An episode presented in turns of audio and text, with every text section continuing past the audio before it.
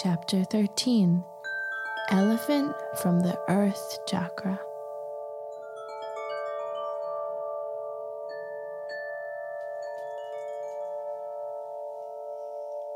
And so she looked at the third antelope as she came alive behind the golden net and just couldn't, couldn't understand why she had such sad eyes. Why do you have such a sad gaze, my dear antelope? Maybe you know the reason for this curse? And what were those black threads that I untangled and pulled out of the golden net to bring you all to life, all three of you? You are so adorable, so lovable, my three favorite antelopes. I don't know anything, said the third antelope in response. Nothing. But you know. I feel it. Tell me. Don't be afraid. I adore you. I love you. And I only want to help. Please, sweet antelope. I know nothing. I don't remember anything. Ask the wise elephant in the first chakra. He has seven trunks and he's very knowledgeable.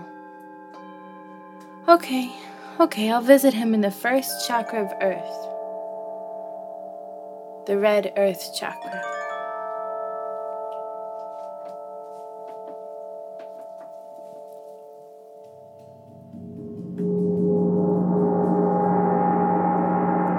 Who is disturbing me?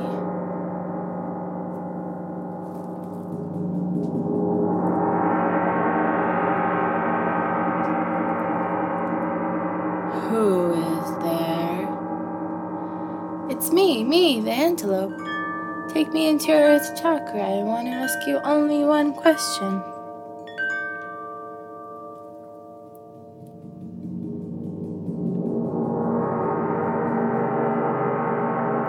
Fine. Come in.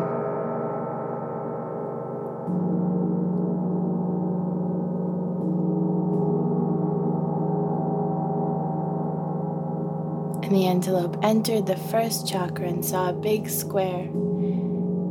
A wise gray elephant was walking, pacing around the square. There and back, there and back. He was thinking, thinking, contemplating deeply. Will he help? Will he allow this question that the kind antelope brought? And would he give her an answer?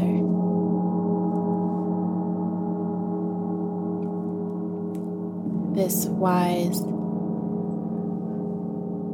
gray, good hearted elephant from the red